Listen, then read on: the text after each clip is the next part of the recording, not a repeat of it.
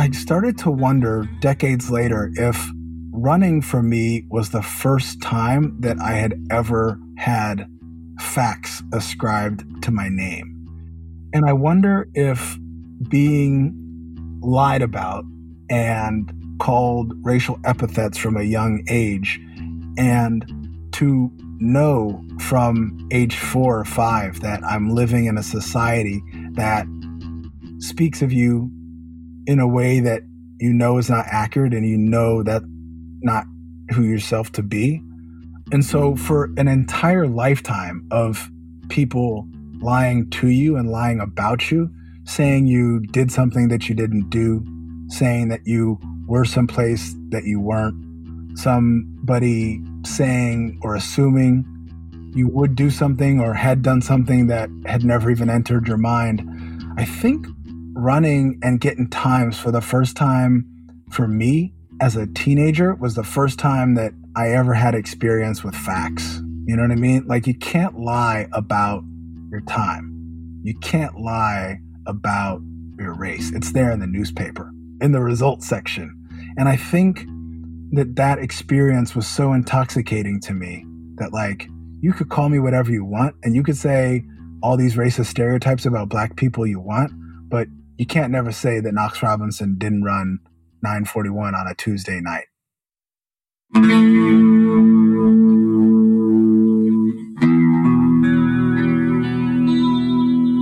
Hey, what's up, everyone? I'm your host, Mario Fraioli, and you are listening to the Morning Shakeout Podcast. My guest this week is Knox Robinson. Knox is a returning guest to the show. He first appeared back in episode 12, which was recorded on Boston Marathon weekend in 2018. He was also the first person that I interviewed for the Morning Shakeouts Going Long series almost four years ago, which I'll provide a link to in the show notes. In addition to being a friend of mine, Knox is a writer, coach, and athlete who is now based in Los Angeles. Prior to that, he spent years in New York City, where he co founded the Black Roses NYC running crew. Knox ran collegiately at Wake Forest before stepping away from the sport for the better part of a decade to work in the music industry. He managed the careers of various artists and also served as the editor in chief of The Fader, which is a magazine dedicated to covering hip hop and indie music, style, and culture. We recorded this conversation back in late July, but I've held on to it for a couple of reasons. Number one, Knox was a guest on a lot of other podcasts this past summer, and I didn't want this one to get lost in the shuffle.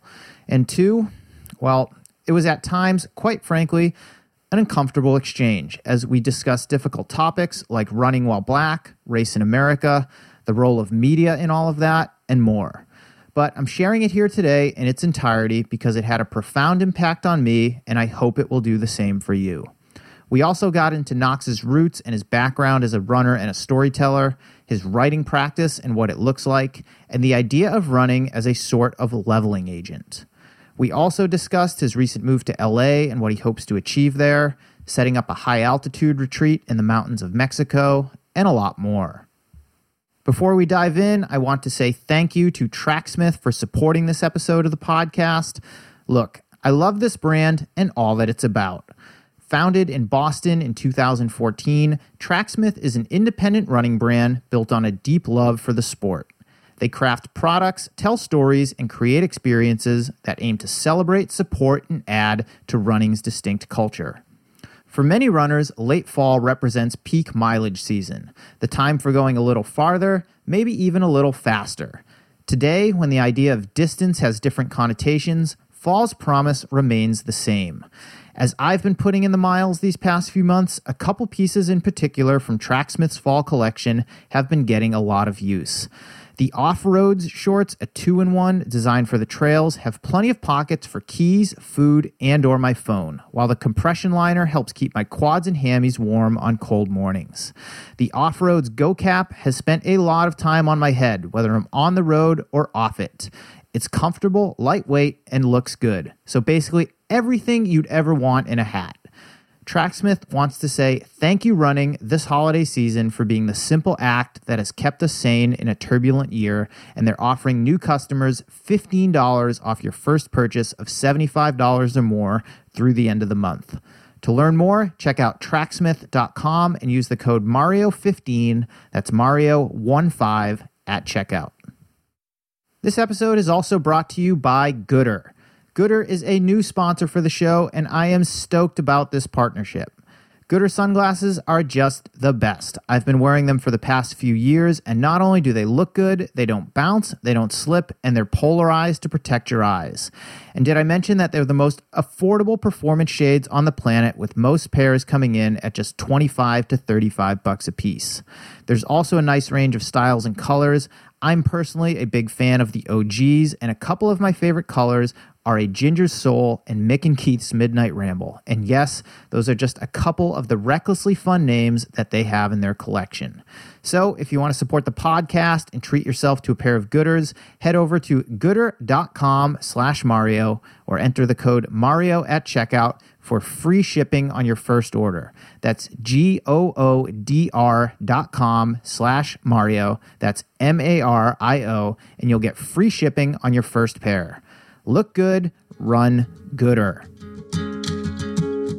Okay, let's get right into this one with Knox Robinson.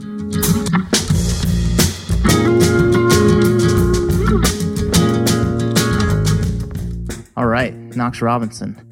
I believe this is your second appearance on the Morning Shakeout podcast and probably third or fourth appearance in the Morning Shakeout. It is a pleasure to welcome you back. I'm super stoked to uh, to be in conversation with you, Mario. So thanks for uh, asking me to join.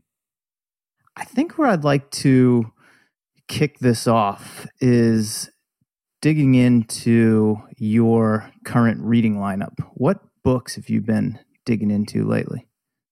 Oh man, it's rough because I've been away from my um I've been away from the stacks, you know, uh for, for so long. I haven't been in my apartment since, you know, the the beginning of March. And so I'm really having separation anxiety. Um I've been totally um reading and rereading this slim volume of poetry by Danez Smith um called Homie and I find like that's really incredible. And I was all, I've also been reading a book of poetry from uh, Roger Robinson, um, a UK poet, uh, entitled "A Portable A Portable Paradise," um, and both of those books actually, um, as disparate as their sources may be and their voices may be, have really kind of bookended I guess yeah, kind of bookended the events of the past several months for me in some ways. So um, yeah, those those two slim volumes of poetry have have definitely been big on my list, and I probably also have a really big book list of books that I'm ready to get back into once I finally get into my apartment. Well, let's dig into those slim volumes of poetry a little bit. What is it about them that has been so prescient during these past few months? Well, uh, A Portable Paradise by Roger Robinson. Um, it came to my attention after it won the uh, T.S. Eliot Prize for Poetry, uh, I guess at the end of last year or early this year. Um, and it was put out by a small UK press, uh, Peepal Tree Press, I think is the name of it. And, you know, scarcity complex. I just fell all over myself to order a couple copies of this book. Um, maybe a little bit because of the surname, maybe because you know it was it was interesting to see this brother uh, win the T.S. Eliot Prize for Poetry, and then I found out that um, he kind of came out of the spoken word scene um, in the late '90s. That Charlie Dark uh, the writer and poet and DJ and producer and awesome runner and, and fitness advocate um, was in, was at the center of. And so Charlie Dark knows this dude, Roger Robinson, and they must have been on gigs together. Um, and so just to kind of know he was coming out of that cool generation of of of uh, London life was really exciting. The the material itself revolves around the tragedy of um, the Grenfell Towers, the housing um, tower that burned uh, tragically in London, and um, so it was really Robinson coming to grips with that carnage and that destruction and and and everything that that meant for for the lives that were lost. So for me as someone who was in the city new york city for 9-11 there were parallels there and uh yeah other themes in the book you know he's kind of talking about um what it means to be young and black and male in london um what it means to be an immigrant what it means to be first generation. And then also he's got some really like interesting, great love poems to Sade. So it's a really, really interesting book. And um, I think it really was a serendipitous um, piece of literature to have with me in the wake of Ahmaud Arbery's killing. Um, because there, right on my bedstand every night, I had an example to reflect upon where in a poet is um, doing that difficult work of of uh, sifting through tragedy and making sense of tragedy. There's a lot that I want to dig into there. And the first piece that I'm going to pull out, because I know a bit about your history as a writer mm. and a poet, but how much of the parallel is between, you know, Robinson in the time that he was working as a spoken word poet and yourself in the mid to late 90s when you were trying to do a very similar thing? Um without knowing without matching up the dates, just kind of looking at anecdotally his relationship with Charlie Dark in that scene, I'd have to say that the work that those guys were doing um, was the reason it occurred to me to be a spoken word artist, to be a poet. Um, you know, Charlie Dark was in this incredible um, group called Attica Blues. Um, and so for me to be graduating from university in, in, the United States and to be reading about, you know, these this cool band in London that was like mixing jazz references and you know beat science and spoken word and poetry and it was just ineffably cool that was like okay that's what i wanted to do like yeah, yeah. what i'm trying to do and to think that roger robinson was in the mix um, with all that is cool you know um, and I, I and i really kind of shot shot my shot i really kind of moved to new york you know under those under those auspices and under that aegis for sure. Looking back at their work now and rereading it over the course of the past few months, has your perspective or interpretation of it changed? No. Um, if anything, it's just underscored to me what it means to be a writer. You know, I think a lot of stuff recently has helped me kind of see a marked division between what the popular perception of a writer's life is or an artist's life. Um, and for me, a writer is with the people. A writer belongs to the people. I uh, one of my favorite writers is this um, Argentine novelist, uh, Argentine multidisciplinary writer uh, Julio Cortázar. And I remember reading this interview about Cortázar near the end of his life. And um, he was walking, after reading, he was walking through, you know, an empty square in Spain. And some kids were like in the shadows by a fountain playing guitar and just like talking. And one of the kids goes up to Cortázar and like offers him a piece of cake. And Cortázar's like, oh no no I, I don't want your cake like you know I, I can't take anything from you and the kid is like it's not that you're taking from me it's you who's given us so much and you know just the the job of a writer is to to be with the people to give voice to the people's voices you know to tell the stories that might not otherwise be told whether that's because people are silenced or because people have met a tragic end, as in the case of of uh, Robinson's work around um, Grenfell Towers. So it really just kind of, to me, sharpens the focus on the work of a writer. Did you feel like you were in need of that reminder at this point in time? Um, no. I mean, my ego wants to say my ego wants to say no. My ego's like, I need no reminder. Um, but really, the the unmooring that I experienced on a personal level in the wake of Ahmaud Arbery's murder, um, how disorienting it was, how isolating it was, how confusing it was. Um, I really didn't find solace um, in the social media at hand.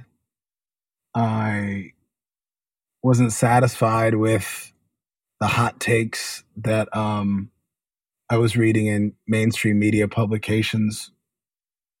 Uh, and so I just thought about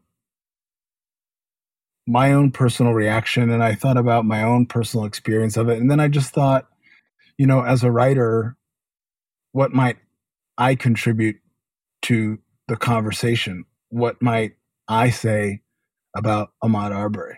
Um, and so rather than look, you know, in a hard nosed way, right at the immediate facts in my in front of our faces, I just thought to look to some other models and to, you know, choose a different tack.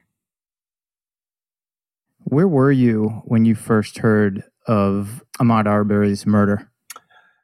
You know, it was coming in waves. I um as as you know, like I'm I'm I'm a politics person, I'm a news junkie, and so I I had heard about the murder as like a blip on the radar, whether it came up on Google News in like a regional section or or something. And I was aware of the basic details of the case insofar as they had been reported in the beginning of March.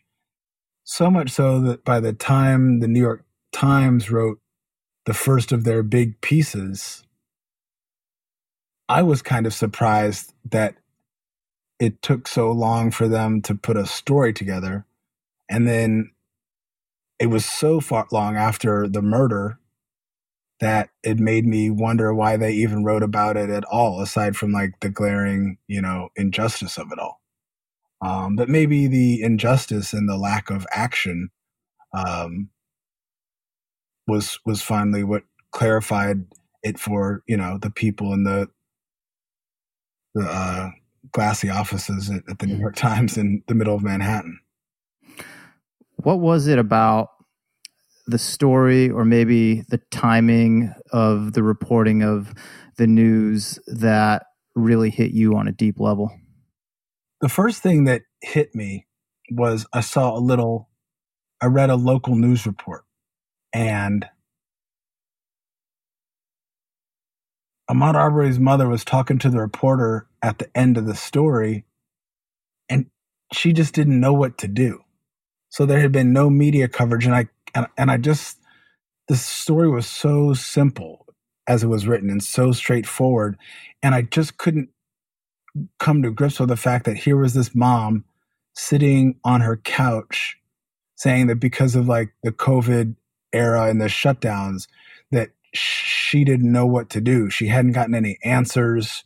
She didn't, the, the county offices were shut down. Nobody was returning calls. You know, it, it, they're in this little tiny town of Satilla Shores and, or, or, or you know, the, the neighboring uh, town where, where they lived. And there was no Black Lives Matter chapter there to organize a protest. And so she was saying, like, they they didn't know if they were going to go down to the police station and protest because you weren't allowed to go around in big groups because of coronavirus. And so I was just like, wow, this is really crazy. This woman just like lost her son and she's just at home with nobody, with no recourse and and and and no plan of action, you know? Um, and that was really mind blowing to me early on when more details of the story came out and it became known that he was out for a run and these two men had targeted him and murdered him in the middle of the street. Did that take it to another level for you as a black man who's a runner in America? Um, it was when the video was released. I mean, because obviously mm. I, I, knew about the details early on, and as far as the mounting information that we're still getting, and how he was tracked and hunted and cornered, you know, repeatedly as he tried to escape, uh, as as we're seeing from the reenactments.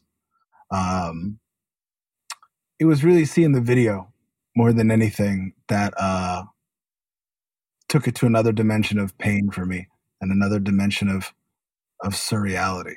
Honestly, um, yeah, I was out on a run one night and I was thinking about it, and uh, I just keep kept thinking about the way his body moved, and he just moved like all of us, you know. I mean, it was just like it's it's tough to put it in this way in such a casual vernacular way but his body was moving like he was just trying to like avoid some bullshit i mean the basic principle of running is to get from point a to point b with the minimal expenditure of energy right whether you're Eliud Kipchoge or you're Ahmaud Arbery and so this dude was just trying to go around the truck and to think that a double barreled shotgun was you know, flanking him on his left, and he just swerved to the right to go around. I was like, wow, he, this this kid is just, you know. And then as time went on, as time still goes on, I just keep thinking about these last minutes, and I keep thinking about, you know, his life ticking down and like what he was thinking and what he was feeling and and how differently that run was ending up from how it started when he left his house, you know? Did you have a response right away or did you just sit with it yourself for a little while? No, I, I, I yeah, I had to sit with it because I, I, I can't, I can't prescribe what everybody else's reaction should be in the face of violence and trauma, but I think the part of me on the inside who operates as a writer, I feel that like you have to bear witness. And so, so many people around the spectrum were just saying like they couldn't watch it. I know so many people who who couldn't watch it. I probably know a lot of people who still haven't seen that video. Um, and I'm caught in between because, you know, in some in some situations, in some in some senses, you don't want to witness that violence. You don't want to absorb that violence, you know? Um, I always remember like when I was went to study in China, I was met with my professor on the first day and he was just going on and on about oh the Tibetan Buddhists they don't even go to the movies because they don't want to have violent images on their brain because they think it's going to hold them back from enlightenment. And in my mind, like I was like, wow, that's that's heavy. And then the professor said, see how long you can go without making a negative judgment. And the first thing I thought was, yeah, right. And it was like a little light bulb off in my head. Like I didn't even last a nanosecond before making right. negative judgment. Um, and here and here these monks and, and nuns aren't even going to the movies. So on one hand, you don't want to absorb these images of violence, you know, but on the other hand, it is a writer's duty to bear witness to uh, the unspeakable, if only to, you know, speak of that horror to others. How hard was that for you to work through? Um, it's a process, and I don't mean that in a traumatized way. I think it's a process like any other, and you know, upon reflection, I think I've been definitely working through uh, the trauma of, you know, growing up black in America in many ways. Um, but then also, you know, you, you turn a corner and you have to understand that there's there's trauma to you know work through growing up you know as a cisgender male in america like you know there's there's various kind of things identities realities that are that are part of us that that we have to work through. And so for me i guess that's just uh part of my part of my thing. I, I don't run away from it. If anything i i kind of look to that as like as my métier for sure when it comes to thinking about the work.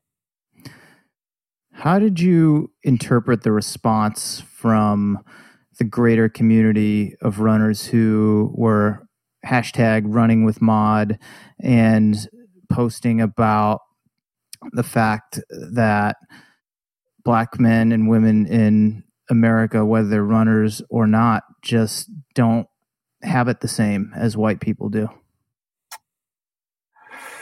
Yeah, I mean, on a lot of levels, it's complex because the very idea that that would be revelatory to some is pretty tough to take, you know. Um it's it's it's tough to think that a young man would have to be killed in cold blood, you know, um in broad daylight out on a jog to affect that kind of consciousness raising. But nevertheless, here we are. And so just like watching the video, it was really just part of me was watching the reactions and like understanding the reactions. But then ultimately after that, I also had to like turn away from that popular response and just think for myself because I didn't, I definitely didn't relate to all the opinions. I, I, definitely don't, didn't relate or even agree with all the hot takes um, and so I definitely had to like cool away and, and just spend some time working in another vein, um, just so I didn't fall into taking up another seat in the chattering class and just, you know, bloviating and, and, and churning out or, you know, rehashing opinion. You know what I mean? No, I, I, I don't know that I, I can know like what you mean because of who I am and the experiences that I haven't had as a white runner in America. Yeah, right. Um, but also, also we just been sitting around for two or three years, you know, liking and reposting everything Eliud Kipchoge had to say about no human is limitless, you know? And so you gotta believe that over the course of each of our individual lifetimes, we're learning and growing and we're we're becoming more human. We're becoming deeper souls. We're becoming more empathetic and we're becoming more connected to people who are so unlike us. I know that that kind of idea um, rings a little hollow in the United States in our culture in these days. Um, and if anything, it's amazing to see how swiftly we've moved on from you know the halcyon days of of the Obama era. But um, but I don't know. I I would think that conscious people, sentient beings are are endeavoring to to at least think about what it does mean, you know? And then what and also what I was speaking of is, you know, honestly, I've I've never left the house afraid to run and I've been black and running my whole life. I haven't really heard that narrative. And then I've spoken to a lot of friends black friends, black runner friends who that doesn't necessarily resonate with them either. And so coming from um, a position of fear, it doesn't really brook with everybody's experience and it doesn't really brook right. with everybody's temperament. So in a lot of ways, um, a lot of the narrative of running while black, shall we say, that has been supported by white owned, white dominated, white supremacist in nature mainstream media is really just sort of enabling uh, a narrative of of of black fear, of um, black weakness, um, and and also kind of centers whiteness in that way. You know, because in some ways, running while black doesn't have anything to do with white people at all. It's just running while running, you know? So it doesn't, so for a lot of us who don't really run in fear, um, also don't like run because of white people or not run because of white people. Now I, I gotta say that every, there's so many different journeys and there's so much, you know, happening on, on the spectrum. So I understand um, that running in public is not necessarily a safe space for many, if not most women. Um, and I understand that black bodies moving through space in this kind of oppressive political regime that we live in. I understand that that's a debilitating prospect. I'm just talking about the spirit of running and the relationship that I have had with running and have, have cultivated with running over the course of my lifetime. That's I'm just speaking about my personal experience. Yeah, I appreciate you sharing that. And I do think it is a really nuanced conversation and a lot of the the mass media that you speak of they end up taking one layer of it and just running, right? The the running while black. I mean, I put a link in my newsletter this week of a documentary that Runner's World produced. And that's just one of many examples of running while black. I think Sports Illustrated did something on it. Um, Women's Running did something along those lines. And I think that really reinforces your point. And I'd love to just dig into that a little bit more because if that's not necessarily a healthy approach. How do we knock down some of these narratives that are that are getting out there that aren't necessarily helping anyone? Yeah i i think that consciousness raising in general is helpful. So i think that you know when you look at the paroxysms of guilt uh, from from from some white runners in the comment section on people's social media. I mean, maybe it's helpful that folks are considering issues that uh, are, are challenges and deterrents and barriers to others that they hadn't considered. So that's cool.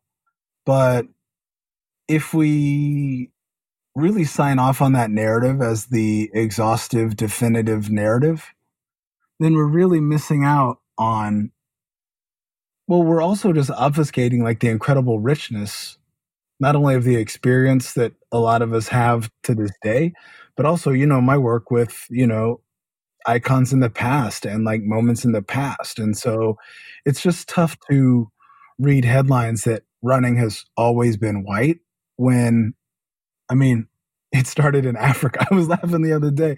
I was thinking the other day, like for us, for for some of us, you know, coming from like a more cultural cultural nationalist background, you know, there was the refrain growing up that like such and such started in Africa. I mean, you like that talk to some black folks, and we can rattle off a list of inventions that you wouldn't know uh, were innovations from black people. Um, ice cream, open heart surgery, the traffic light. you know what I mean? Like that's that's like black kids gotta some some black kids like gotta know that kind of stuff, you know? And so the idea that running is white just because Bill Bowerman, you know, published a little chat book called Jogging, I don't know. Like you, that's a hard sell to to some of us who kind of came up thinking about um, the provenance of, of of of black excellence and black innovation on a global level from from from our earliest roots as humans. You know what I mean? So if if if humanity started in Africa, if and they were running in Africa, then obviously running started off as a black thing. You can't say running has always been white. Like that just that doesn't even make sense to a lot of us, you know? Yeah, I think a lot of these convenient narratives just end up emerging in the media as it's ought to do ends up taking them and running with them until they're exhausted and then it's on to the next one.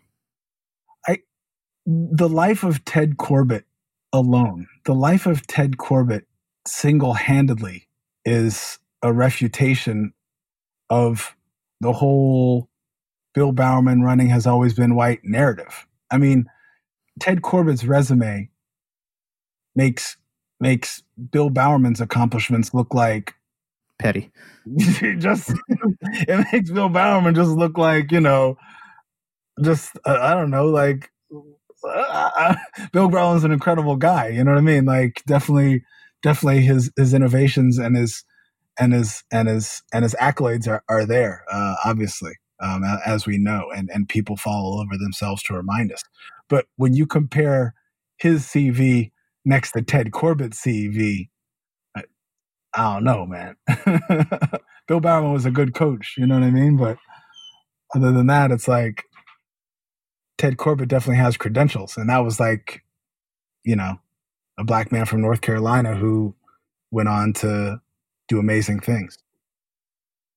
So, along these lines, what can the media do better? Is the media capable of doing better? And speaking for myself, as someone who is, I guess, in it, even though on an independent level, what can we do better to knock down some of these convenient narratives and tell the stories that need to be told? I, I don't know if I've I wonder if I've become like more radicalized, you know, like I I, I used to think I was in the media. I, I definitely have edited a magazine. I definitely have written parts of books. I definitely have self-published books and you know um, done my share of, of of media making. But seeing the the the the the the insistent calls for increased representation in the media for for black faces in the media has just made me think that like folks aren't going far enough. Like we we need someone said the other day like representation is not the same thing as revolution. So we don't need more representation in the media. Like we need more media. you know what I mean? It's just like so what people in the media could do is commit media suicide. You know what I mean? Maybe like for all the 10 running podcasts out there that like white dudes are interview- interviewing other white dudes and listening to themselves talk, maybe those could shut down and we could, you know, create some space for other voices. You know what I mean? Like, yeah, having me on your podcast, that's great. I'm edified. You and I have a great, you know, relationship and it's incredible as an opportunity to get ideas out.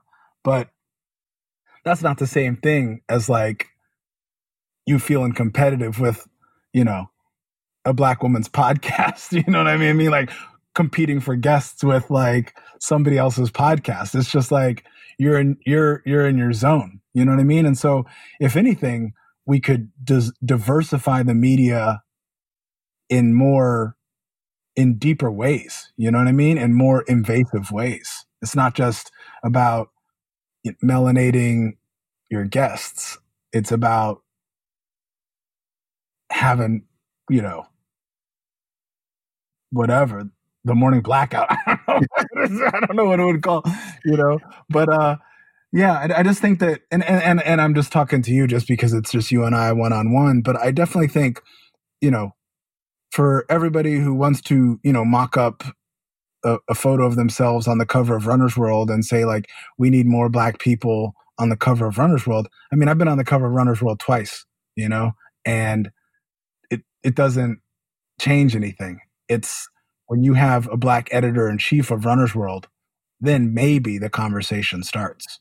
You know what I mean? Maybe because you could also have a black editor in chief who would just be a terrible person and there could also be you know a, a, worse fate so it's about getting the right people in the right places honestly yeah i, I think you're absolutely right and as someone who even though i'm independent now and i work for myself but has worked for a major running publication and has worked in other areas of the industry that's what needs to change. We need to get more black writers, more black hosts, more black editors, more black people in positions of decision making within companies that keep this industry moving. It's it's not happening at nearly the rate that it has to because it's still very much the rich white man's world as you know a white man who who's in it. And and I would love to see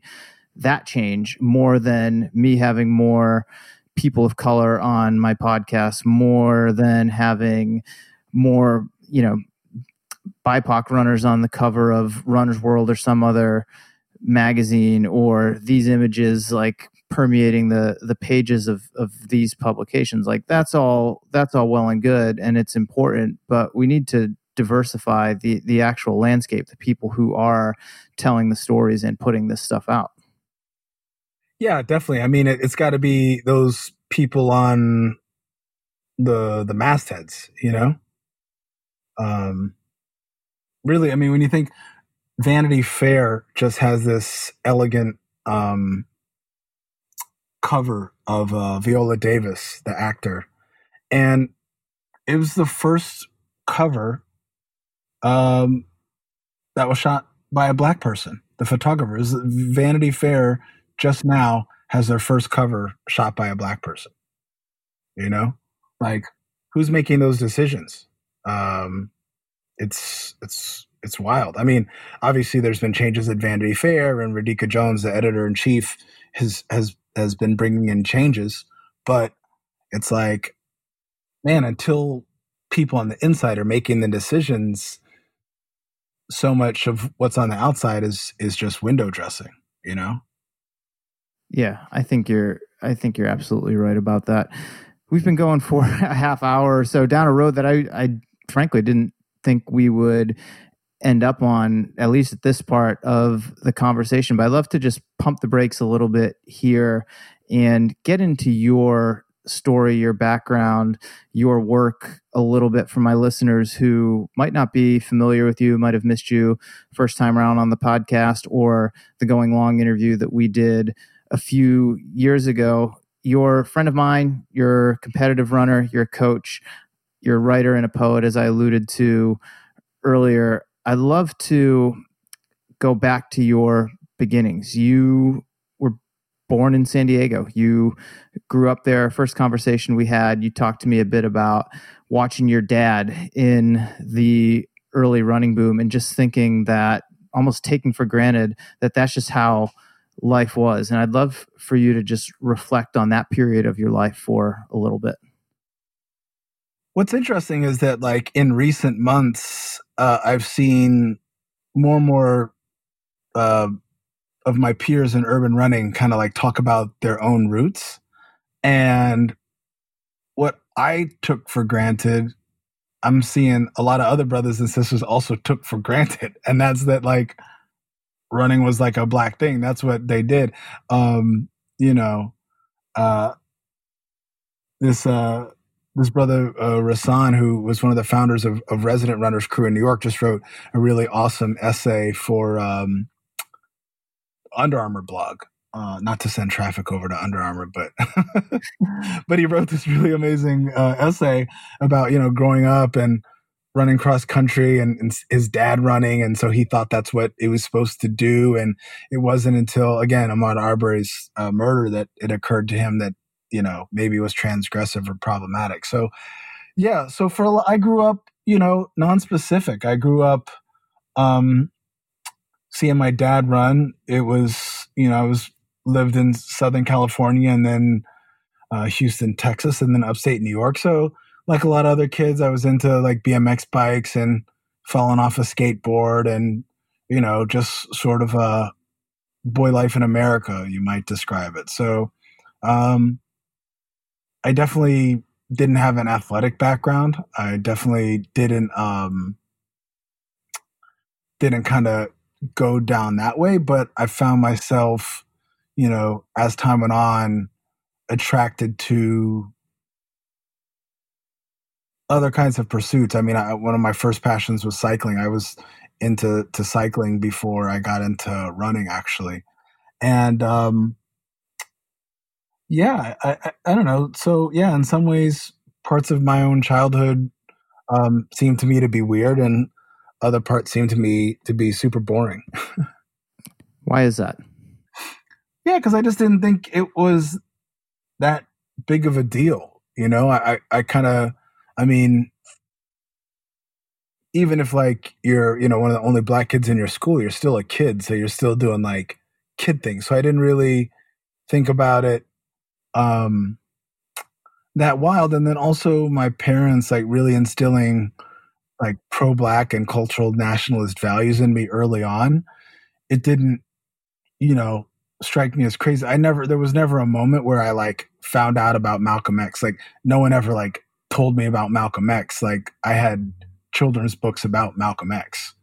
Uh and you know, aphorisms from the Black Panthers were kind of like bandied about at my dinner table. So like I definitely grew up um you know, definitely think about thinking about black revolutionary politics um, uh, even though there's always more and more to learn. And so, if anything, just the trajectory of my life has been um, just learning, learning more about those things that that struggle um, over the course of my life, rather than just sort of like having a moment of awakening where I, I realize, like, you know, my political standing in the country or whatever.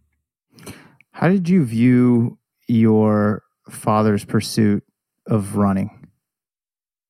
again, I, I, I, again, like a lot of kids, I probably thought it was tedious. You know what I mean? Like I, you know, you're getting up early, you're out in the cold, you're waiting forever for you know your dad to finish, and then he doesn't win the race, and then you're like embarrassed that your dad like doesn't win.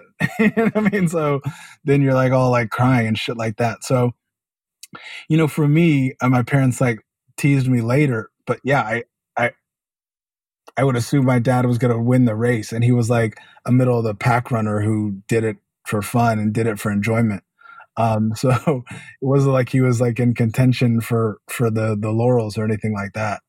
Um, so yeah, I guess I just, I guess I just studied it. I guess I just internalized it. You know, I didn't I didn't valorize it. I didn't. You know, I had a you know kind of rocky relationship with my father over the course of my childhood um, and so yeah it wasn't anything we bonded over it was just um, a model you know it's like the the poet gary gary snyder wrote it's like when when making a when using an axe to make an axe handle the model is always close at hand you know um, and so yeah i guess it was always right there for me hiding in plain sight. You mentioned how cycling was an early interest of yours. Where did that start, or how did it start? You know, I swear it must have been from watching. Uh, none, nothing, nothing I'm going to tell you is a surprise. Um, will be a surprise. It was probably from watching the Kevin Bacon film Quicksilver. Have you ever seen it? I have not. So Kevin, it's like some 1987 stock market cla- crash Black Monday type of thing, where Kevin uh, Kevin uh, Kevin Bacon is like, you know, Wall Street hotshot asshole type, and in the opening sequence, he gets in you know one of those yellow cabs and um, a bike messenger. It's classic, like vintage 80s New York. Bike messenger is kind of like weaving in and out, and Kevin Bacon's mad that he's not going to get to the trading floor on time or whatever. And so he does that stereotypical stockbroker shit and like gives 20 bucks to the driver and be like 20 bucks if you can beat that guy and so there's this whole chase scene between this black dude bike messenger who's fly on a single speed fixie racing through Manhattan, jumping up on like loading docks, jumping down, and he's got like a maroon beret to the side, like, you know, like young lord style, just awesome. And uh at the end, like, yeah, Kevin uh Kevin Bacon gets jammed to the light. The dude turns around and spits on the windshield and like gives him a fucking finger. And I think it just like really galvanized that's who you wanted to be. I mean, that's maybe who I felt, you know, was inside. Um, amazingly, the um, the messenger in the beginning of the film was uh, 1984 Olympian Nelson Vails, uh, the legendary cyclist who actually did have roots as a bike messenger became, before winning some medals uh, at LA in LA in 1984. So, um, even my misperceptions of cycling is that it's a black thing. Where did it go from there? Did you end up buying a bike and going on rides or, you know, pretending that you were a bike messenger just raising all kinds of hell? Of course.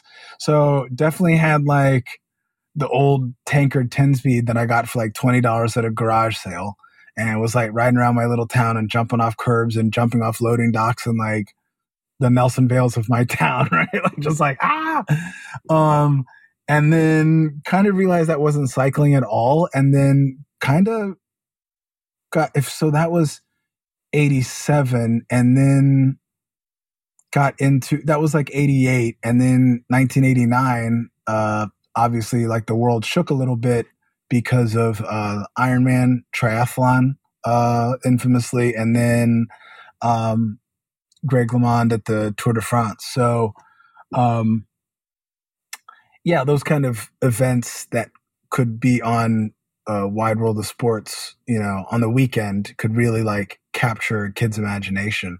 Um, and and and I think endurance sports really attracted me early on because I didn't have to join. I wasn't I wasn't in danger.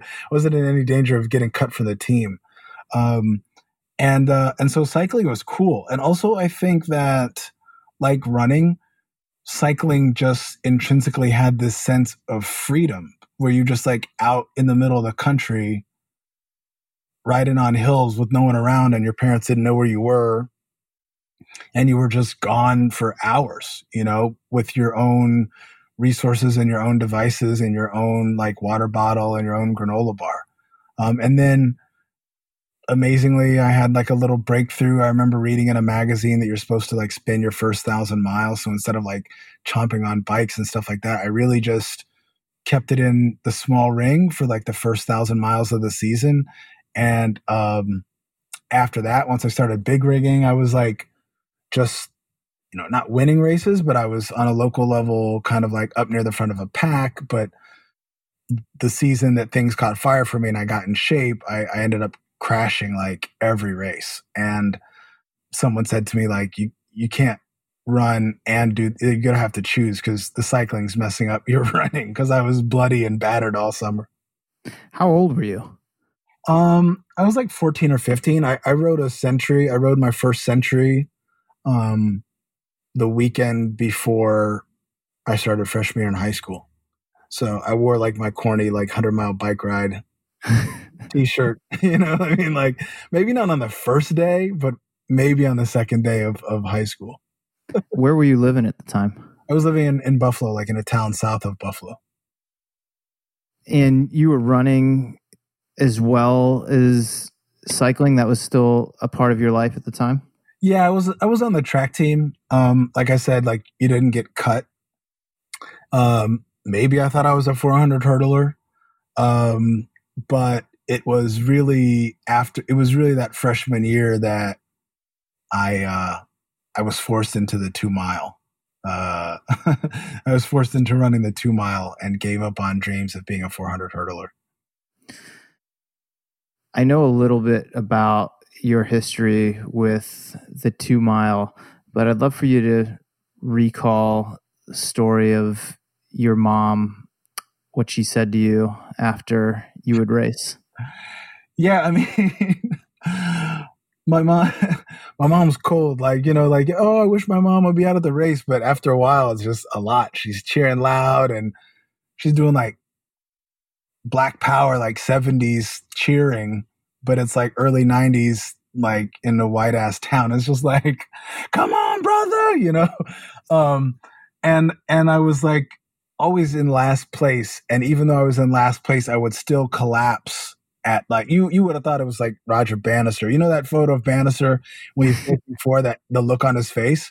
That was me running like 1358 in the two mile, like, ah, and then collapse in a heap. And my mom always used to say that like I was so slow that um the whole team would be on the bus and the engine idling, wait for waiting for me to finish, just so we could like go back to, to our school after a meet.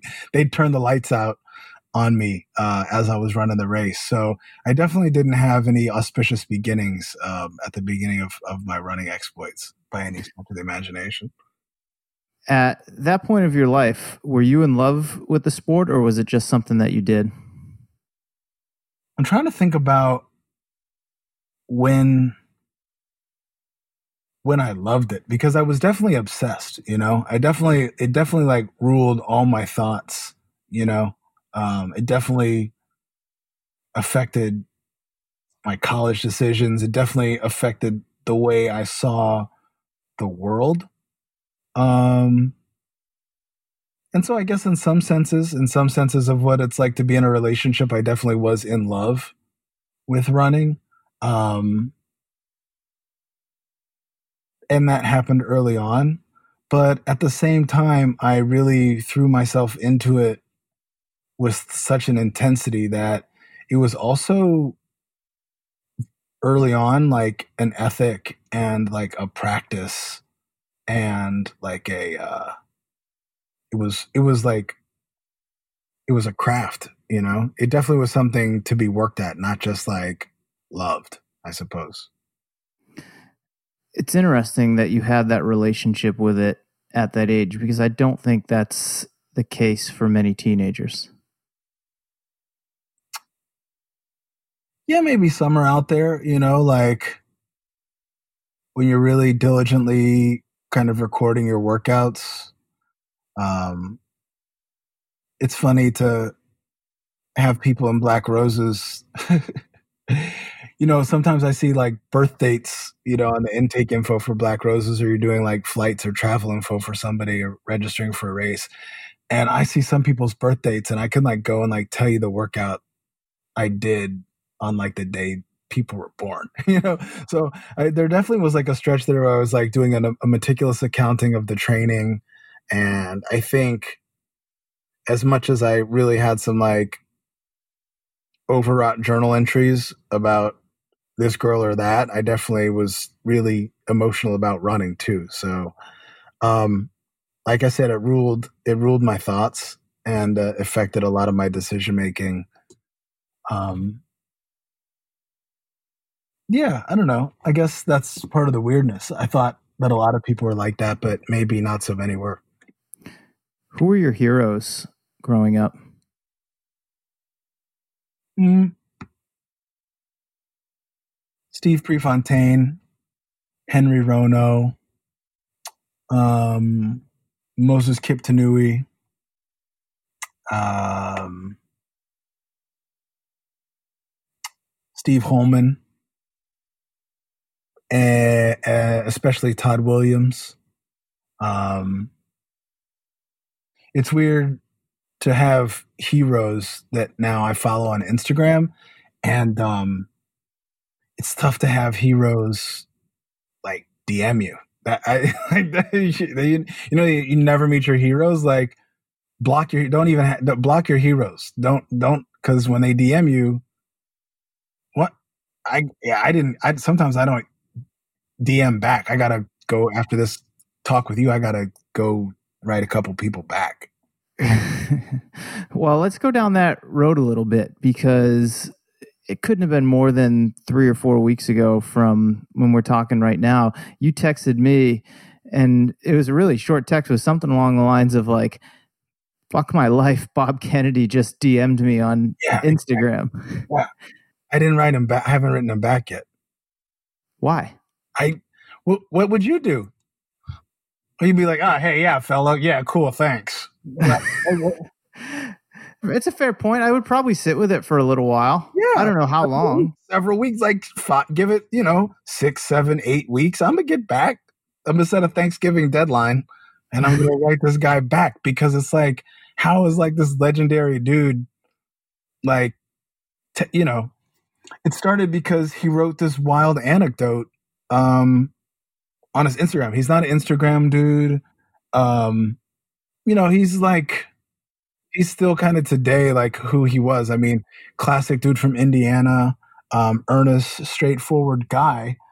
And um, man, at the height of the civil unrest that was kind of like gripping our nation several weeks ago, he writes this anecdote about Steve Holman, uh, who you know was America's sort of greatest miler um, for a, a few for a few years there in the early to mid 90s. Um, definitely was was some of the best in the world, but kind of had the misfortune of being just off the Olympic cycle. So his two or three years kind of were were in between, you know, Olympic peaking. I, would like to think, but anyways, he was talking about Holman. Uh, uh, Kennedy was saying that he and Holman were roommates in Los Angeles for a meet in Los Angeles, and we're riding around and hanging out a little bit, and he was just shocked by the amount of like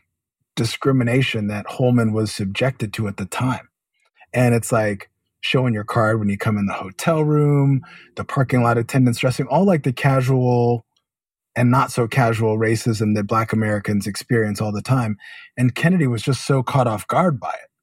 And um, Holman just, I guess, apparently turned to him blithely at, at one point and was like, Yeah, man, this is new for you, but this happens to me every day.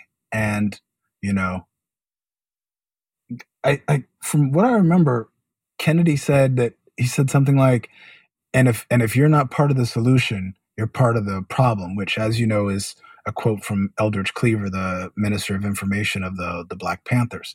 So the idea that first I couldn't believe that Kennedy and Holman were just like driving around LA in 94 in a drop top Benz or whatever. Like in my mind, you know, I was like, oh my God. Um, and then the fact that like Holman, America's best miler, was experiencing racism in all these overt and covert ways at a time that I was also kind of struggling as like a young black distance runner in a white milieu. Um, and then mind blown that there's like a kind of a vague reference to Eldridge Cleaver. And then the fact that like Bob Kennedy decades later would be writing about it on Instagram during the fever pitch of these you know, protests over the deaths of uh, of Ahmaud Arbery and George Floyd and, and Breonna Taylor and others. Um, ah, I got to be honest with you. I, I I just came across the IG and I start I I teared up. You know, I mean, just like me there with my phone, cried a little bit. Um, suddenly. So uh, I wrote some comment. I kind of glossed over like what I just told you, and yeah, dude DM'd me after I got a. I feel bad. like I gotta. I didn't know what to say. I was like, yeah, I didn't know what to say. I still don't. Yeah, it was just interesting to kind of to reflect on on that era with with those guys to think that they were, you know, it's weird when you think about your idols. They're always and forever frozen in amber. You know, you never really think about them as as real people having real lives. Even their struggles to you seem to be lessons. You know, right? Um, and so it's it was just kind of weird to just think about two young broke distance runners knocking around LA, kind of like talking about what it means to be them as people, not as like competitors or runners or guys on the cover of Runner's World, you know? So I know you haven't responded to him yet, but let's talk through it. How do you begin to formulate a response to someone who was one of your heroes as you were coming up in the sport about a very sensitive topic that you were experiencing yourself at the time? It's tough because you have to turn back on all your your your you have to turn back on your entire personal industry of hero making you know um i learned this in africa on like one of my first trips to to the continent i was randomly ended up meeting a legendary band leader from this incredible uh, group from Senegal, Orchestra Baobab. And, uh, you know, I was music journalist at the time. I had written about Orchestra Baobab when I was at the Fader.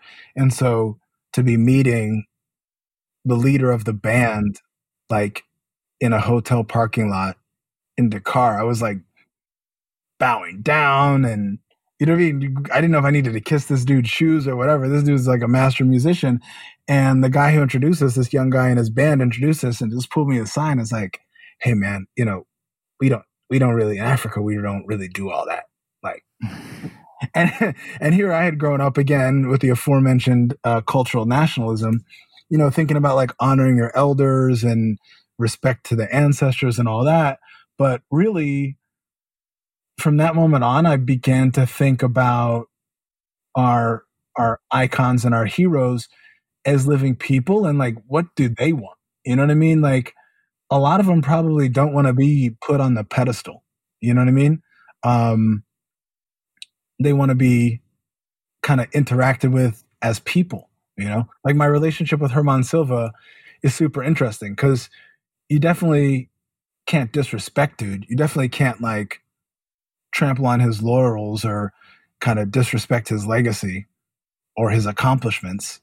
But at the same time, he like wants somebody to go out and like run hard with him. He wants to like stomp out somebody, you know, climbing up a mountain to 10,000 feet, you know, at the training camp by his house in Mexico. So it's, it's interesting. Um, like when you're sitting with Eliud Kipchoge, he doesn't really want you to like ask for his autograph and ask for, you know, his insight for how you can break four hours in the marathon. He wants to kind of like talk about his ideas for like the gift of of running for people. You know what I mean? So I guess with with Kennedy, it, it, it's like a cognitive leap for me to think about him as like a 50 something white dude from Indiana who's watching the world turn and burn, you know, and him reflecting on his relationship with like a black competitor uh 30 years ago. You know? Just take some time for you to process it. Yeah, for sure. For sure. Going back to your youth, I read in an interview with you, maybe I heard it on a podcast that you considered yourself a writer since the age of four. And I'm interested in what your initial attraction to the craft was. Yeah, I don't. I don't. I don't know if I'm attracted to it now. I just. It's just like. It's just what I do. I mean, like, so for me, I was just always in love with image and text. I would start by drawing the pictures and then like my cousin would I would dictate the dialogue or the story to my cousin and she would write out the lines. And then I learned how to, you know, write my own letters or whatever and and then yeah, I just loved I, I guess I love storytelling. I guess I see writing in the service of storytelling. Um, and if maybe I'd be rich and maybe I'd do a lot more writing or other kinds of writing if it wasn't so bound up in in stories. You know that Joan Didion quote like we tell ourselves stories in order to live. Um I guess I I kind of work in that wheelhouse. So you'd consider yourself more of a storyteller than a writer. Yeah, I like I like I like the title of writer because it's so democratic and it's so um, universal. Um, but yeah, I definitely think that telling true lies is is my is my zone. What does your current writing practice look like? I actually, again, you know, going keep going back to the Ahmaud Arbery thing, but that to me was a personal call of action to sit down and just write without any pressure or any sort of formulation. And so I've just been taking a lot of notes. I've just been doing a lot of free writing. I've been doing a lot of research and then just transcribing it in, you know, uh, a notebook just to have material, just to have words on paper, um, and just to get into that rhythm. Um, when I'm not under pressure, I usually find a line or two or three of text just kind of coming into my mind, usually as I'm running. Um, and I hold on to that. Sometimes I'll write it down and then I just mine that. I just think about it and mine that and mine that and mine that over the course of days, sometimes months. I mean, I've, I've been working on some essays, just even, I've been working on some captions for Instagram for like four years. Stuff that I haven't 2,250 characters that I haven't published yet. So there's like two or three essays that I'm still working on. Um, at at uh, at all times, you know. And what are those essays about that you would sit on them for such a long period of time, knowing that at some point you want to get it out into the world? I think from my study of literature and study of poetry, um, when you have the experience when you've read a work not for a test and not to you know recite to a girl up in her dormitory window or whatever. But when you just kind of work on a poem and your understanding and your experience of it, your relationship with it over the course of years, the way that someone might work at a loom or a sculptor might, you know, toil over a piece of stone. Sometimes these poems yield unexpected meaning. I mean, more often than not, they can yield unexpected meaning. Um, decades after the first time you know you you you read them and that's anyone from Seamus Heaney and and Galway Kinnell and Amiri Baraka and Gary Snyder to like Nas or or GZA from Wu Tang Clan. I mean, so it, it it can you can always hear something in a different way. For me, I've been working on ideas to just understand them more deeply. I'll give you an example. Uh, I, I've been working on this idea since 2017, since July of 2017. When I was wondering if my attraction to running as a kid was seeing my name in the paper after a big meet or a dual meet with with with my time next to my name. I don't really care about PRs, and I knew I wasn't really proud of the PRs because the times weren't that great. You know, you and I both know that there's always somebody around the corner who's faster than you. So it wasn't about that. But I I started to wonder decades later if running for me was the first time that I had ever had facts ascribed p- to my name. And I wonder if being lied about and, you know, called racial epithets from a young age and to know from age four or five that I'm living in a society that speaks of you in a way that you know is not accurate and you know that not who yourself to be. Um, and so for an entire lifetime of people lying to you and lying about you, saying you did something that you didn't do, saying that you were someplace that you weren't, somebody saying or assuming you would do something or had done something that had never even entered your mind. I think running and getting times for the first time for me as a teenager was the first time that I ever had experience with facts. You know what I mean? Like you can't lie about your time. You can't lie about your race. It's there in the newspaper, in the in the small sec in the in the results section. And I think that that experience was so intoxicating to me that like you could call me whatever you want and you could say all these racist stereotypes about black people you want, but you can't never say that Knox Robinson didn't run 941 on a Tuesday night. You know what I mean? Yeah. So in in a lot of ways for you, it almost kind of leveled things in a way. Yeah, and it doesn't absolve you from from any malfeasance or like doing wrong things, and it doesn't make you a better person either. Um, but that that's true of facts in general, right? Facts are just facts. Facts aren't necessarily good or bad. Facts just are literal records of a moment in time.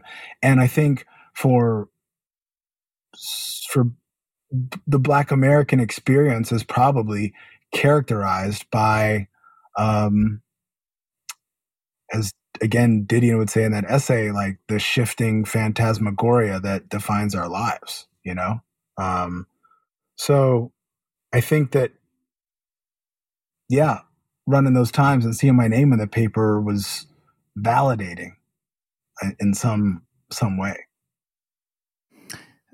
i'm curious how is your relationship with running, the sport of running, the pursuit of running, the culture of it changed and evolved over the course of your lifetime?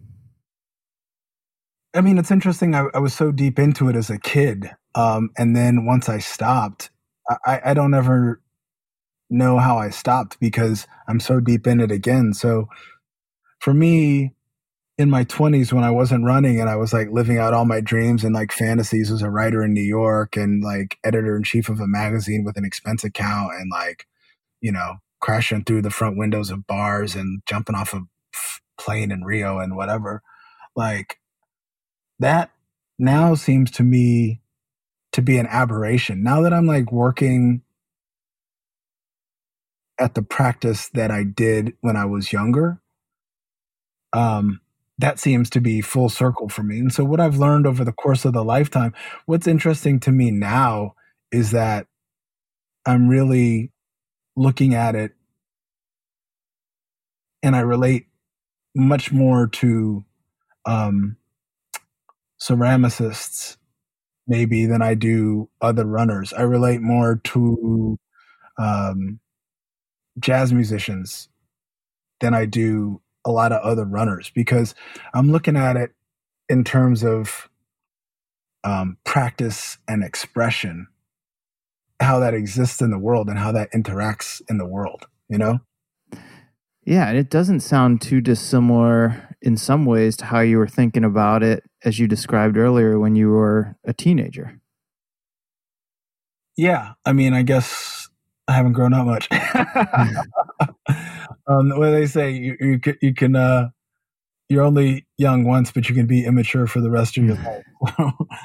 um, yeah, I don't, I don't know. I, I think that also though, with a sense of wonderment, um, I'm able to go back and and look at running with greater and greater frequency with a child's eyes. That's another thing that I've been working on for several years is this idea that um, I probably talked to you about it before, but this this idea from this um, Korean uh, Korean monk master here that was actually based in LA. He said that uh, in in the mind of the beginner, the possibilities are endless, but in the mind of the master, the possibilities are few. And you know, a lot of times we we aspire to mastery. I, have I've actually like in in recent months sort of started to stop using that word, but um, in, in we we want to be um masters of this. The the the the category of of racing over the age of forty is known as masters. Um, the idea of mastery, um, in many senses, um, when it's not problematic, is definitely seen as something to aspire to.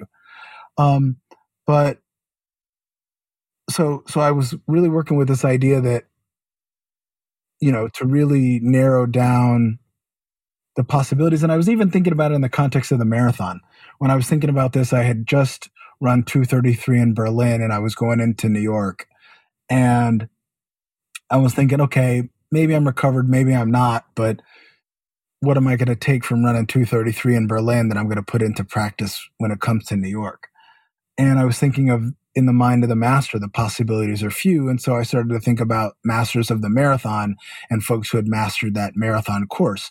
And you see in these epic wins in New York, you can make one, maybe two moves. Like sometimes a winner can make two moves, but it's usually a, a, a, a, a in dramatic fashion, you know, like maybe in the previous generation, there'd be like an incredible move on, uh, on First Avenue heading uptown, right? Um, and then I think in more recent years, you're seeing some real sensational finishes that, that, that start on, on Fifth Avenue or even, you know, when coming out of the park a mile from the finish.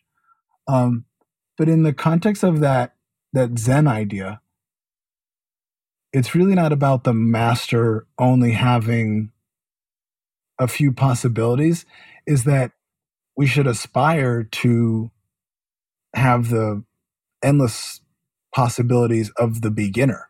We should always wake up every day um, and aspire to perceive the world with a sense of wonderment that a beginner has or that a child has. And so for me at this stage in my running journey i'm really having a revitalized experience, just kind of like taking it back to the beginning and and rebuilding and exploring and, and thinking about it from other perspectives. And I maybe that's a little boring, but um nevertheless that's that's kind of where I'm at. No, I, I think it's exciting. It resonates with me as well. I'm curious to get your thoughts on what that means for you exactly in terms of what you pursue, which obviously, given the state of affairs in the world right now, it's all up in the air anyway. A lot is up in the air, you know, but it's just like, I mean, what's up in the air? Uh, uh, there's some, some, there's definitely a, a, a, a, a tragic pandemic that's upon us. That's definitely taking a human toll. But speaking in terms of like racing and like sort of the the the demonstrable you know accoutrement of of of running i don't know. Races will come back sooner or later you know but that doesn't really define my relationship with it. What really is uh interesting and engaging to me right now is like thinking about what i'm going to do when it's going to happen not when it's going to happen you know? Just the other day marvin garcia um from Good Vibes Track Club in LA, we finally got to this park that we, he and I have been talking about, Kenneth Hahn State Recreation Area, uh, right right on the edge of the Crenshaw District in Los Angeles. And I was running on this little dirt path, and in 45 seconds, I almost started to cry because I've been like waiting to find a park like this for years. and I was running and I was looking at the terrain as it, the, the this dirt path, you know, moved around and and I was like, oh, I'm gonna run 225 in the marathon. I'm not even worried about I mean I, I haven't even been running hardly anything for five months, but just the feel of my foot on this dirt gravel path, I was so inspired and my body was coming alive that I was just like, oh, anything's possible. If I got a park like this to run in on a regular basis, anything's possible. What is it about that park or that feeling that you just described that makes you feel that way? For a runner, it's pure. Um, it's it's uniquely situated to a handful of neighborhoods. You can run on perfectly manicured dirt trails, and like a wind is coming out of the mountains um, outside the city that can be like a really stiff breeze. That's like really here in the middle or in the end of July um, can can be perfect conditions for running um, the the trails um, in some sections of the park are just real rollers. You know, the kind that get you into shape really quick, um, and just kind of teach your body to prepare for a wide variety of paces and changes in pace. Um, it really reminds me of like the stuff I used to train on in high school when I had my first, you know, breakthroughs in running. When I stopped kind of getting last place in the two mile, like you know closer up front for contention, and so I'm really looking to just um, kind of getting into this park every day, and and and then uh, and my body and mind responding accordingly. Talk to me a bit about LA. I know as of this conversation, you've been there for maybe about two weeks. You've spent a good chunk of the last few months in Mexico City, and you're going to be spending a lot more time in Southern California moving forward. Can we dig into that a little bit? Yeah. Um, yeah, I'm going to be living uh, in in the Crenshaw district um, the historic Crenshaw district right in South Central Los Angeles, two blocks from my very good friend Marvin Garcia, who's the founder of Good Vibes Track Club in LA. There's a bunch of members from from GVTC who live in the area. Um, folks who are a little familiar with what my work know that I've been like going back and forth to Los Angeles for the past several years with increasing frequency, just to really connect with so many of these amazing runners and their stories, but also the amazing energy that you can find in in Los Angeles, um, and that quite frankly, I haven't really seen shared or portrayed to the extent that I would assume. You know, um, given how amazing things are out here. And what do you see your role in it being moving forward? Um, I'm definitely excited to bring some of the learnings, uh, not only in the past 10 years of, of the running renaissance in New York, but also, um, you know, some of, some of the lessons in terms of how groups are organized and, and all that, but also just to continue to democratize, um, the sport, uh, and, and the practice. And so for me, kind of bringing what I've learned from observing uh, elite distance runners and coaches, how I can bring that to you know folks in Los Angeles. There's already great coaches in Los Angeles. There's already you know great running groups in Los Angeles, but you know maybe there's an opportunity for me to you know start free jogging classes in you know historic Leimert Park Plaza for for seniors and for young people.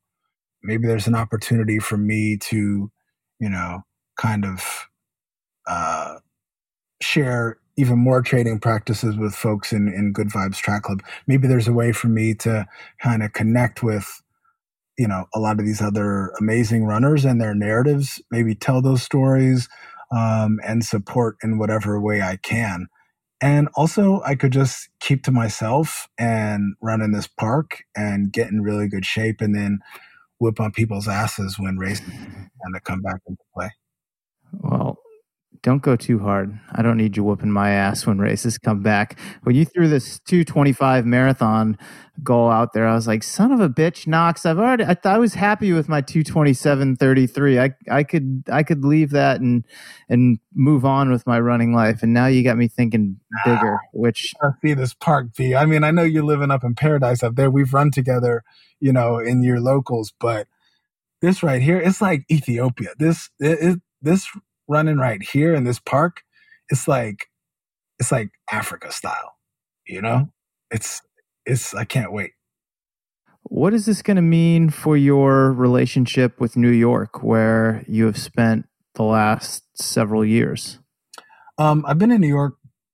Yeah, man, I've been in New York for decades, right? Uh, I've been in New York since the mid mid to late '90s, um, and I'll be back. I mean, I'm always going to be a New Yorker. Um, I'm excited to to be uh, an alien in Los Angeles. Um, so I'll be back in New York once or twice a month. I've got a bunch of projects there, and Black Roses NYC is going to continue to, you know, uh, flourish apace. So there's definitely some some great stuff happening um, in New York and on the East Coast. I just, for reasons of like you know raising a daughter with my partner Lita, um, and and uh, just the kind of general conditions that the city's in, it's just going to make sense to to be in Los Angeles for a while just to have a little more space. What else you cooking up? I've really used this um, shutdown to kind of retool my process. I've shared it a little bit with folks, but I'm building um, a high altitude training camp with Germán Silva um, next to his his current camp in the uh, mountains outside of Mexico City. So that that I, kind of feels like we're breaking ground on that as early as September, and you know, God willing, it could be done by the end of the year. I'm working with this incredible architect, Michel Rojkind, who's kind of one of the most um, lauded uh, architects in the world. He's from Mexico City, great runner um, as well. And so the idea that I'm going to be able to kind of like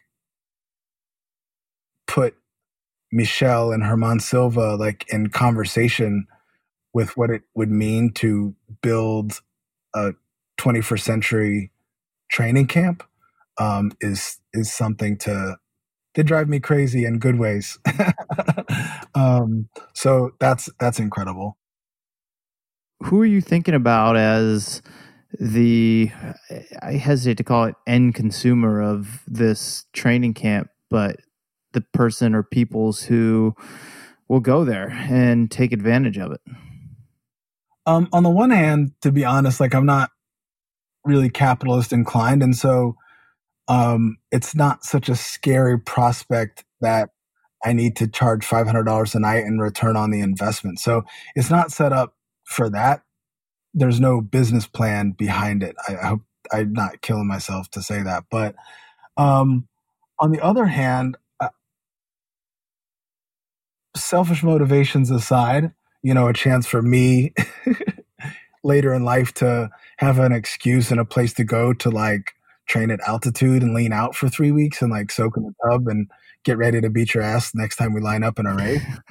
um, I really wanted to to open up the opportunity to share with the next generation of of passionate athletes what I've learned um, later on in life. And so, really, when you see how some of these groups are just making it happen with minimal resources, but a lot of um, dedication and passion, I want to support that. I mean, when you look at the Tinman Group and what they're doing, they don't they don't need this idea at all.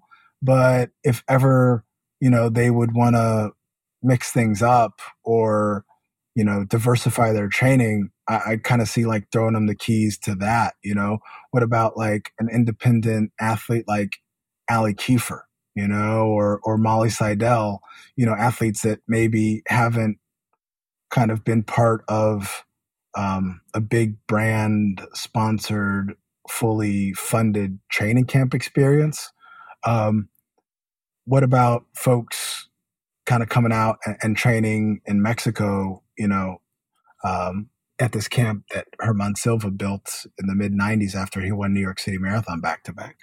So I'm definitely thinking about um, the next generation of athletes coming and, and definitely also sub elites and people who want to come and, you know, friends and family kind of coming up there and getting off the grid for a while. It, it's going to have all that, but it definitely in spirit is also kind of dedicated to to people who just need a shot, you know?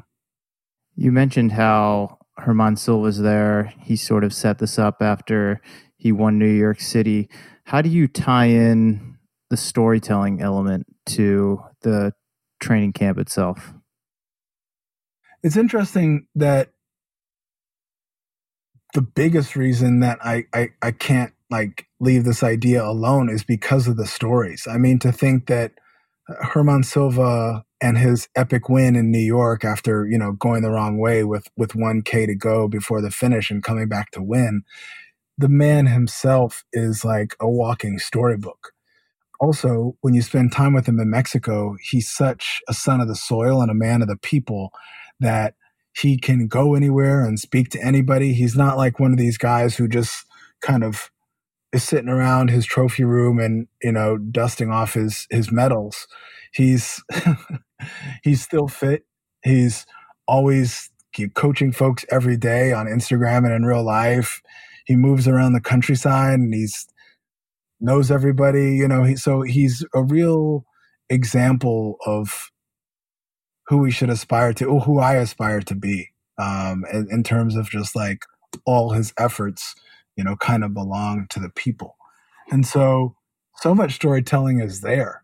Um, and then when you're waking up and you're looking out the window and you're seeing like the snow crusted, you know, cap of an exploded stratovolcano there in the distance and know that Germán and other amazing athletes like trained there or for us to go there and run. I mean, it's just otherworldly and it's all kind of right there. So for me to help put a frame on it and uh, kind of make it more viable for people to to check into the headspace of it all, I know that it's going to have uh, tremendous effects because because the results are already there um, for Germán and, and others who experience it. So I'm looking to like put the pieces together for others.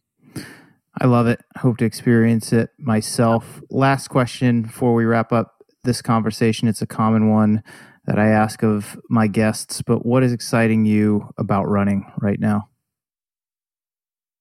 We we've talked about it through this whole conversation, but I'm just I'm I'm really excited to um, continue to like seek out stories that maybe haven't been told and to share them with folks who maybe hadn't considered them before. I um, I'm definitely going to continue to work in um, in in in elevating the legacy of of of untold stories in running and running culture in our in our country. Um, in particular, I'm really excited that I'm going to be doing a lot more storytelling and sharing around the New York Pioneer Club this fall as well. So, um, you know, just kind of like great legacies and inspirational stories, you know, because we need inspiration so much right now. I mean, the, the COVID pandemic was already an opportunity for us to reset and relinquish our narcissism and our self obsession and our sort of single minded um, focus on the materialist and acquisitional aspects that like big brands and big city marathons kind of were dangling in front of people. It's a good chance to go back to the grassroots. And now coming through the social upheaval that, uh, you know, has also kind of gripped the world in these past several months. We need stories and we need inspirational stories. And, and the story of Ted Corbitt and the New York Pioneer Club, you know, the, the first integrated sports club in America in the, in, in, in the decade before Jackie Robinson integrated baseball. And we, we definitely need to like hear more about that and learn more about that and embroider that narrative. So I'm really looking forward to continuing my service of, of those stories and those ideals. I'm not going to let you end it right there. Let's dig into that just a little bit more. Can you get into the specifics of where you'll be telling those stories and, and where people will be able to find them? Yeah, I, am excited to. Um, it looks like I'm going to be doing a, a partnership with Tracksmith actually to um, release a capsule collection um, about the the New York Pioneer Club um, this fall. Uh, this fall would have been the 50th anniversary of the New York City Marathon. Um, and the New York City Marathon is is interesting for so many reasons, but the course was designed by Ted Corbitt, um, the first Black American to represent the United States um, in the marathon at the Olympics uh, in Helsinki in 1956. Corbitt later went on to become the first president of New York Roadrunners, um, and uh, and so Ted Corbitt um, is as much of part of running legend and lore in New York City, and is as an intrinsic part of the New York City Marathon storytelling. Um, that I feel that hasn't really been elevated to the extent that you might expect or to the extent that we should expect. So I'm really looking forward to kind of using an opportunity to work with Tracksmith and get some ideas out about uh, about the Pioneer Club. I love it. I look forward to checking it out. I can't think of a better person to tell those stories and elevate them to a wider audience. Knox, thank you so much for the past, I don't know how long we've been going, an hour and a half or so, um, and for coming back on the Morning Shakeout podcast. Mario, thanks for the opportunity and thanks for all your listeners to, you know, sticking through it with us to the end. So I appreciate everybody's time and attention and uh, and I look forward to seeing you in real life soon.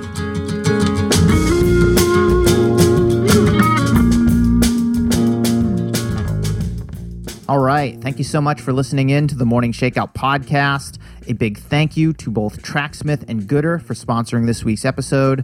Tracksmith is an independent running brand built on a deep love for the sport. They craft products, tell stories, and create experiences that aim to celebrate, support, and add to running's distinct culture.